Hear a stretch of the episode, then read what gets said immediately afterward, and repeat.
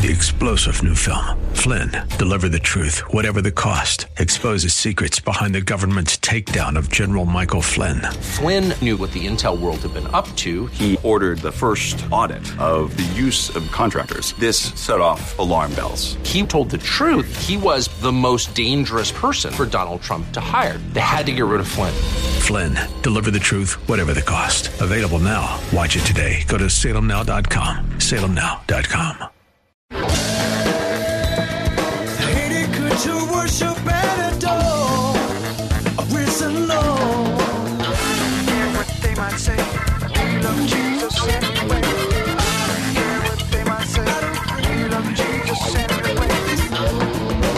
Welcome to today's broadcast of Way of Grace as we continue our little mini series called The Myth That Man's Will is Free. Today, as we begin our time together, we do so in Isaiah chapter 10, verse 12 and 13. It's here that we get a glimpse into the sovereignty of God and what God thinks about our free will or our decisions and ability to do anything uniquely and specifically for or against Him. It's all laid out before us here as we continue this series. Won't you join us? From Grace Bible Church in Hayward, here's Pastor Jesse Gistand and today's edition of Way of Grace. Wherefore it shall come to pass that when the Lord has performed his whole work upon Mount Zion and on Jerusalem, uh, Jerusalem, I will punish the fruit of the stout heart of the king of Assyria and the glory of his high looks. Keep going. Verse 13. For he said, Do you see it? This is what the king says. By the strength of my hands have I done it. See, you want God to fight against you? Boast in your own strength. See, here is the epitome of free will expressing itself. Do you see it? This is the epitome of free will. By the strength of my own hands have I done this. He's deluded, isn't he? Saints, have y'all learned already? He's not even aware of the power behind him that gave him the ability to do all that he did. What is he doing? He's stealing God's glory, is he not? He's not acknowledging He's not acknowledging what many of us teach axiomatically here, and that's this. And this God has to humble you to learn how to to teach you how to frame your language. Without Christ, I can do nothing. I can't achieve one goal in my life apart from the grace of God. God has to work in me the will and to do of his good pleasure if I should do anything that glorifies God. God has to give me grace to think right and act right and do right. And when he gives me grace to think, act, and do right, I'm going to give him glory for it because I know apart from his grace, I would never do it. God's getting the glory anytime I do anything right. Now, see, that kind of preconditioning terminology on the part of the Christian acknowledges that God is sovereign in our right choice making. Am I making some sense? We are not telling people we did that in our own strength, that we generated these ideas from our own will, that we fabricated these lofty plans in our own intellect. No, not only did the right thinking have to be there, but then the right execution of all that God allowed me to plan and purpose, all of that had to be by God's permission and by God's power in order for it to come to pass, or else it never would have come to pass. Does that make some sense? Right. And it may sound like we are being um, overly pious, but I will tell you that on a much more logical level, we are actually being less honest than we could. Meaning, I don't think we even really know how much God works in us to even keep us in the right thought processes. I don't think we do. I don't think we give God credit enough for keeping us in the orbit of right thinking.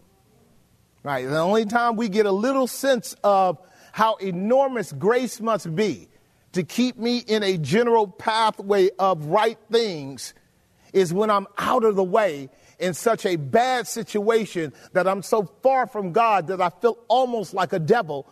And I have to say, if it wasn't for the grace of God, this is my state at all times apart from grace. Does that make some sense?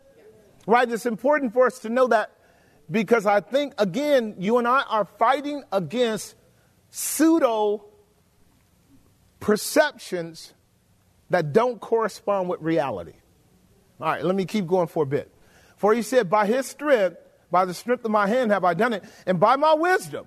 That's not true. For I am prudent. Do you see what that boy doing?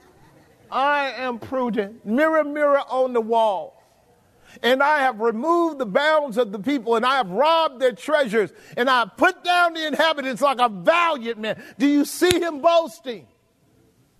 That, that king is incurring the wrath of God as he speaks, is he not? God will tear down every proud look. Now, now, can I say something? This is why I used to stand back whenever I listened to Donald Trump talk. Because every now and then Donald Trump would talk like this.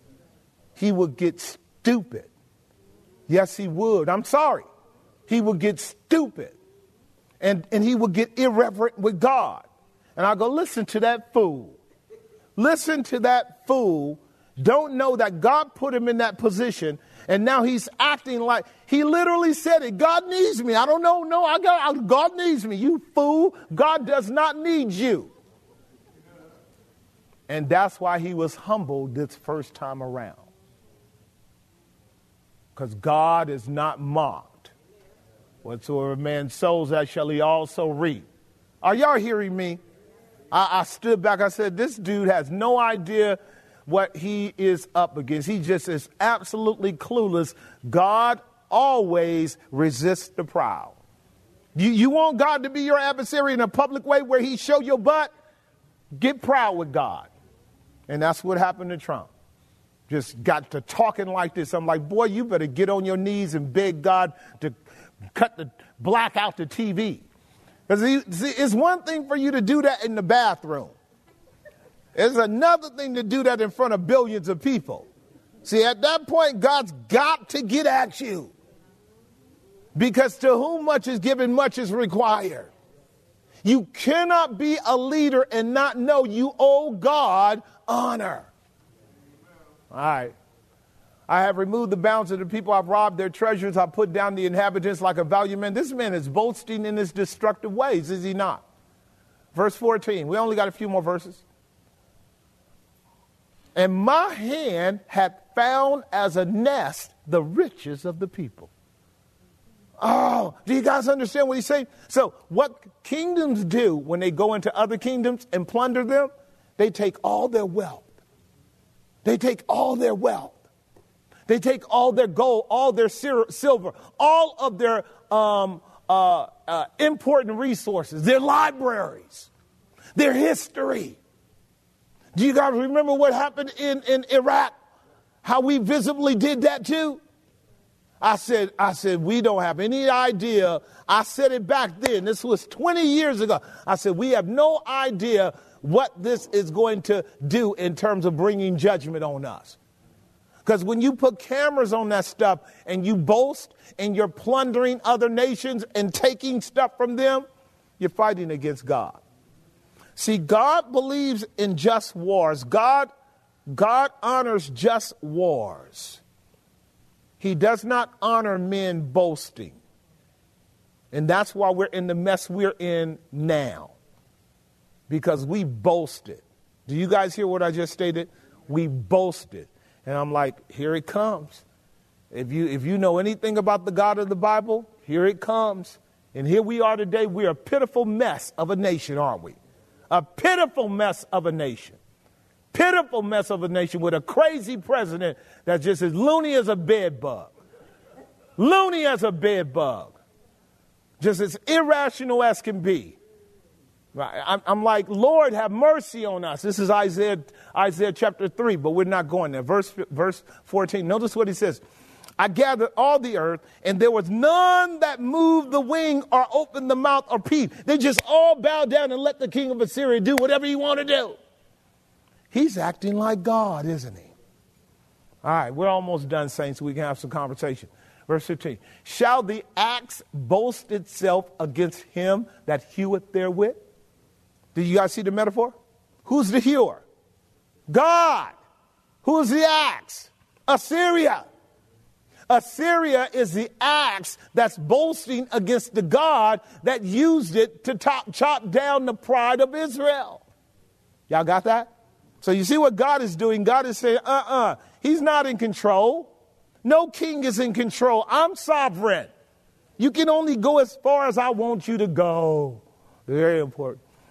Or shall the saw magnify itself against him that shaketh it, as if the rod should shake itself against them that lift it up?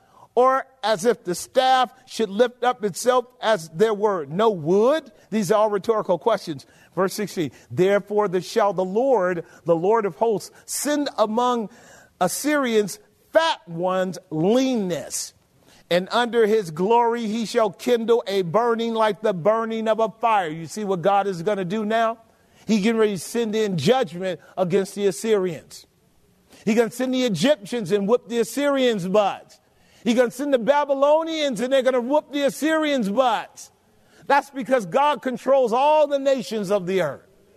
Y'all do see that. Verse 17. And the light of Israel shall be for a fire, and his holy one for a flame, and it shall burn and devour his thorns and his briars in one day. This is God now turning Israel around.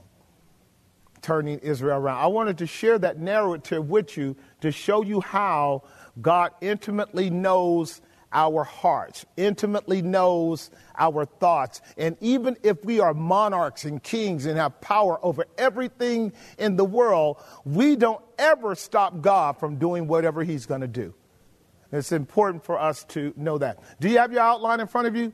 There's some questions in there, are some statements that I want to make, and then I'm opening the floor for some commentary before we close out. Very, uh, very important uh, propositions that we're making. I'm under actually point number four in your outline. I'm going to walk all the way through until we turn the page because I want to get to the freedom to do good or evil. Just some propositions I want you to think about. Point number four the infallibility of prophecy is secure by the absence of human freedom. The infallibility of prophecy is secure by the absence of human freedom. I argue that what we just read in Isaiah chapter 10, verses 1 through 17, came to pass a hundred years later, exactly like God said it would, because man is not free to do whatever he wants to do. Y'all got what I just stated? It happened just like God said it. So, when your Bible gives you prophecy, it's teaching you and I that man doesn't do whatever he wants to do arbitrarily. It is all controlled and confined within a larger providential narrative, and we have to keep that in mind. So, under uh, point number four, if your outline has mine, so point A, God decreed the events of Christ's betrayal. Did he not? Did God tell us that Jesus would be betrayed? Did Jesus say over and over and over again, The Son of Man goeth as it is written? They shall beat him, they shall mock him, they shall spit on him, and then they shall crucify him. And on the third day, he shall rise again. Do you guys remember how many times Jesus said it over and over and over again? If man truly had a free will, Jesus could never be certain about that. Are you guys with me? Okay, let's continue on with the uh, second subpoint. Sinners did what they could not nor would not otherwise do. Do you guys see that? All right, so now this is really interesting. So when they took Jesus and they beat him, mocked him, stripped him down three times, tore his beard off, pressed a crown of thorns in his head, caused him to bleed, shredded him with a cat of nine tails, he was a bloody mess. All of that was prophesied in Scripture. And because we believe that, is, that God is sovereign and that man's will is limited, when the scripture prophesies a thousand years before it happens, it means it's not possible for man not to do exactly what God had determined them to do, even though they do what they do freely. like it was impossible for Judas Iscariot not to betray Jesus. Jesus said to Judas, You shall go as it is written. But woe unto them who actually are betraying me, talking about the rulers of Israel. Psalm 1, uh, Psalm 69, Psalm 102 is a psalm a thousand years before Judas shows up, explicitly detailing Judas's betrayal of Christ. Now, if Judas had free will, you and I could never be certain that Judas would have acted precisely as the prophetic scriptures laid out because he would have been free to change his mind, wouldn't he? All right, this is why I'm trying to help you understand the delusion of freedom of the will. Now, Judas did what he wanted to do. That's why Jesus says, go do what you want to do and do it quickly. But Judas couldn't have done anything else. Am I making sense? All right. So now, under point number five, oh, uh, one of the axioms that underscore this is Genesis 50 20. You've heard it before, but I want you to see it. You've heard it before, but I want you to see it. Now, remember when Joseph told his brothers he's going to be king? Y'all going to bow down? He probably should have framed it in a different way. I mean, he the baby. So they wasn't going to put up with him just talking like he the big dog. You got to be crazy, boy. So then he had a rough ride from that from the day of that vision. He had a rough ride. Did he have a rough ride? By the time he gets to the throne, guess what Joseph knows? Out of all that stuff he went through, God is sovereign, and man does what he does in accordance with the sovereignty of God. And so Genesis 50 20 gives you an axiom of God sovereign, man responsible. Here it is. But as for you, you thought evil against me. Was it evil what they thought? Was it evil what they did? Now, notice what it says God meant it unto good. Do you see that? So they had a set of thoughts that were wrong. God had a set of thoughts that were right. And God allowed his thoughts to govern their thoughts and lead to an outcome that could have never otherwise been but the way God wanted it to be. This is why we argue that man's free will never ever does anything that he wants to, but always ultimately what God wants to bring to pass. So that's an axiom. It's important for you to, to, to remember that because this is how, uh, actually, what Joseph did, ladies, for those of you who are in our WTC, is this not called integrated thinking? Did this give Joseph the capacity to love them even in the evil in which they did? Because Joseph was actually able to see God working out Joseph's exaltation and the preservation of the whole family, even through their wickedness. So, integrated thinking, that's what the gospel is in totality. It's integrated thinking. It allows you and I to be able to see how human beings can be wicked in their own volition and God can still use it for good. I mean, what a powerful remedy when somebody does you wrong. Did that come home? So I just want that to sit there um, because the gospel is a total integrating system. The gospel is able to reconcile evil and marshal it to God's glory and our good no matter how painful it might be to us in the process. So, like, even when I'm talking to us about the sovereignty of God over against human volition, human freedom in its limited capacity, I'm still talking integration.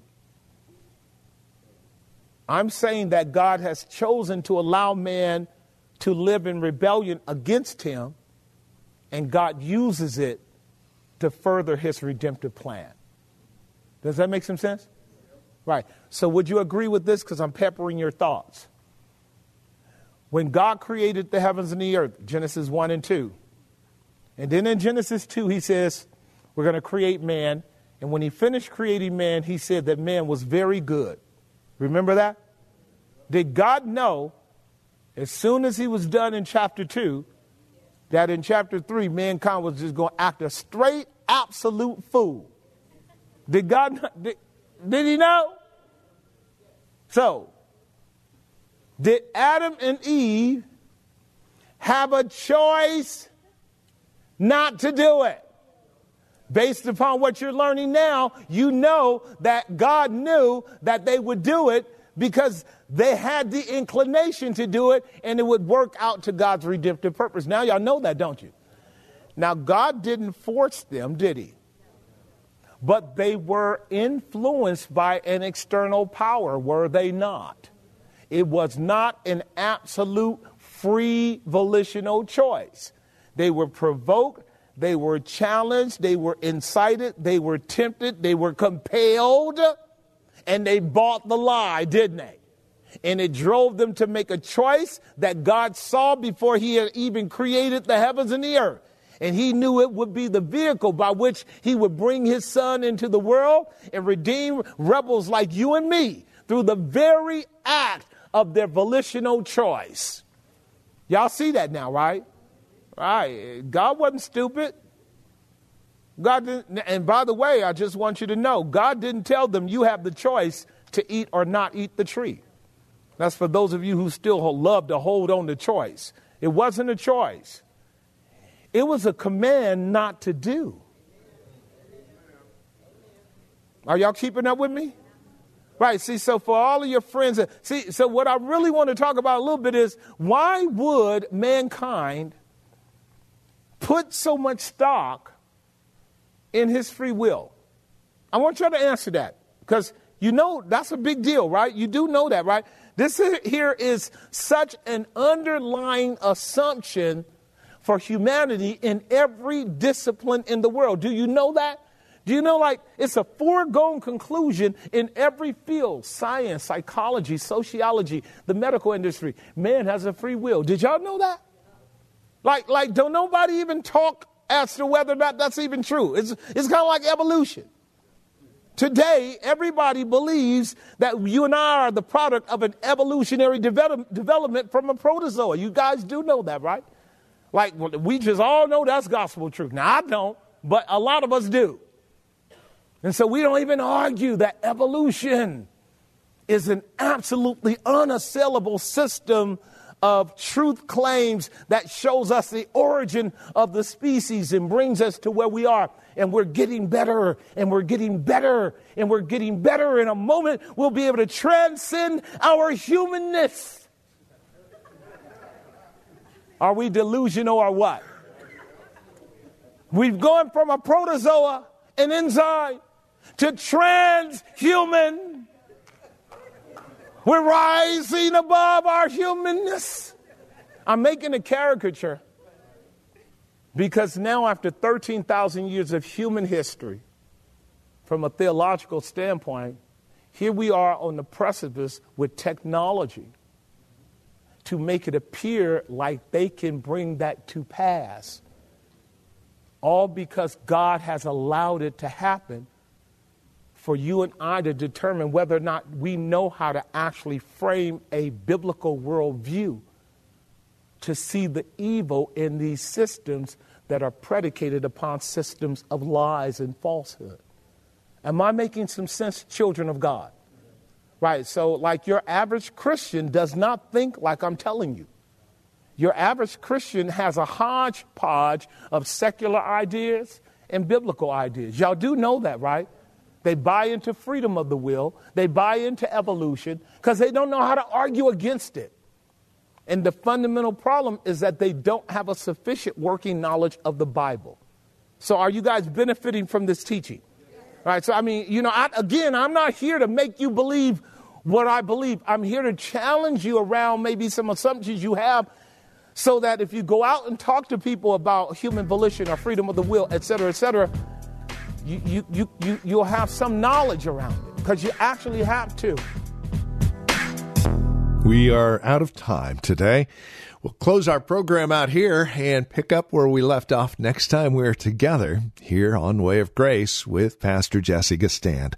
Thank you for spending a few minutes with us today. We trust it was profitable in your walk and relationship with Christ, our goal here at Way of Grace is to make sure that you are growing in Christ, that you are living a life worthy of the calling that has been placed on your life from the gospel. If you have questions, comments, prayer requests, as always, you're welcome to reach out to us here at Way of Grace. Our phone number is real easy. You can reach out to us at 510 886 9782. That's 510 886 9782. You can also reach us at our website, grace-bible.com. And you can email us from that website as well as find out more about us, who we are, what we believe, worship opportunities. In fact, our worship opportunities are really quite simple. Sundays at 10:30 we meet here at the church in Hayward. We also have a Friday evening Bible study at 6:30 and then a Tuesday evening prayer and Bible study at 6:30 as well. For more information again grace-bible.com or call 510 886 9782. Reach out to us by mail if you want to write 22768 Main Street. That's 22768 Main Street, Hayward, California. The zip code is 94541. As always, it's a pleasure spending time with you here in God's Word, growing in His grace. Until next time, may Christ be your way of grace.